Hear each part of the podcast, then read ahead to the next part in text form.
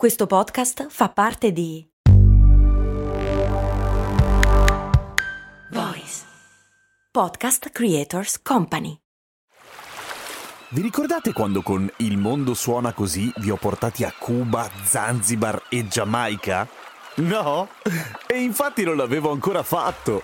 Per fortuna è uscita la nuova stagione di Il mondo suona così, il podcast di viaggi dove vi porto in giro per il pianeta tirandovi per le orecchie. Nel senso che sei arrabbiato? Ma no, nel senso dei suoni, capito?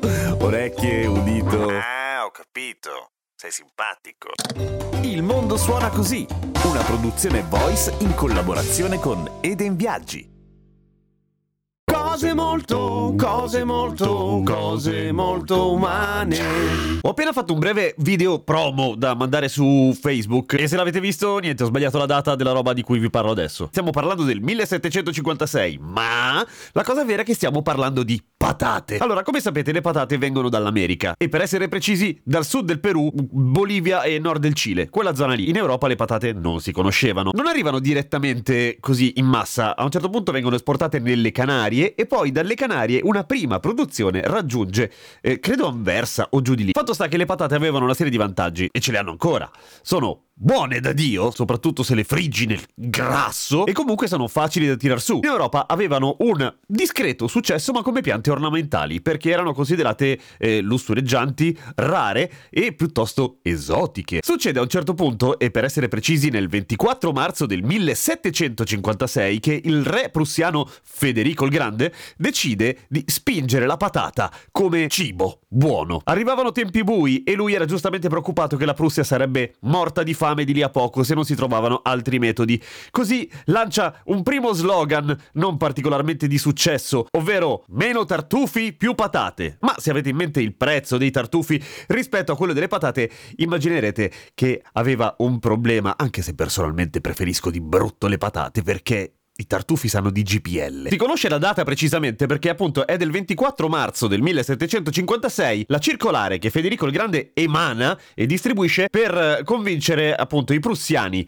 a mangiare più patate. Solo che in uh, Germania in quel Scusate, in Prussia in quel periodo c'era un detto che suonava più o meno così. Was der Bauer nicht kennt, frisst er nicht. Che vuol dire più o meno ciò che il contadino non conosce, il contadino non mangia. Addirittura la risposta ufficiale del primo cittadino alla circolare di Federico il Grande eh, della città di Kolberg è queste cose, le patate, non sanno di niente, non odorano di niente, non le mangiano neanche i cani. Eh, che cosa ce ne dovremmo fare? In pratica questo gli risponde: Oh, manculi cani!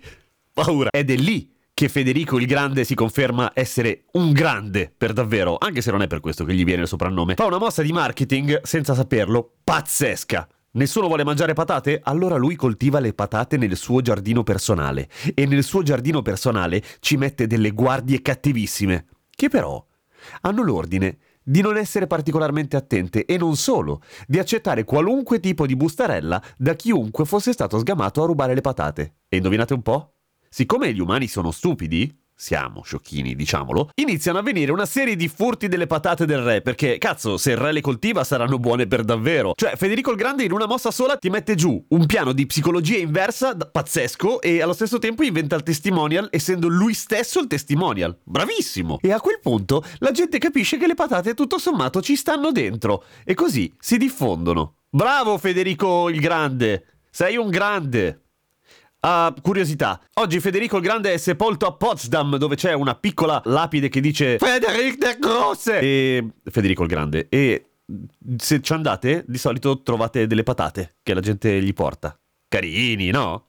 Chiedo scusa per questa voce orrenda, è colpa dell'allergia. Sono vittima di disgustoso quanto non richiesto buccache arboreo.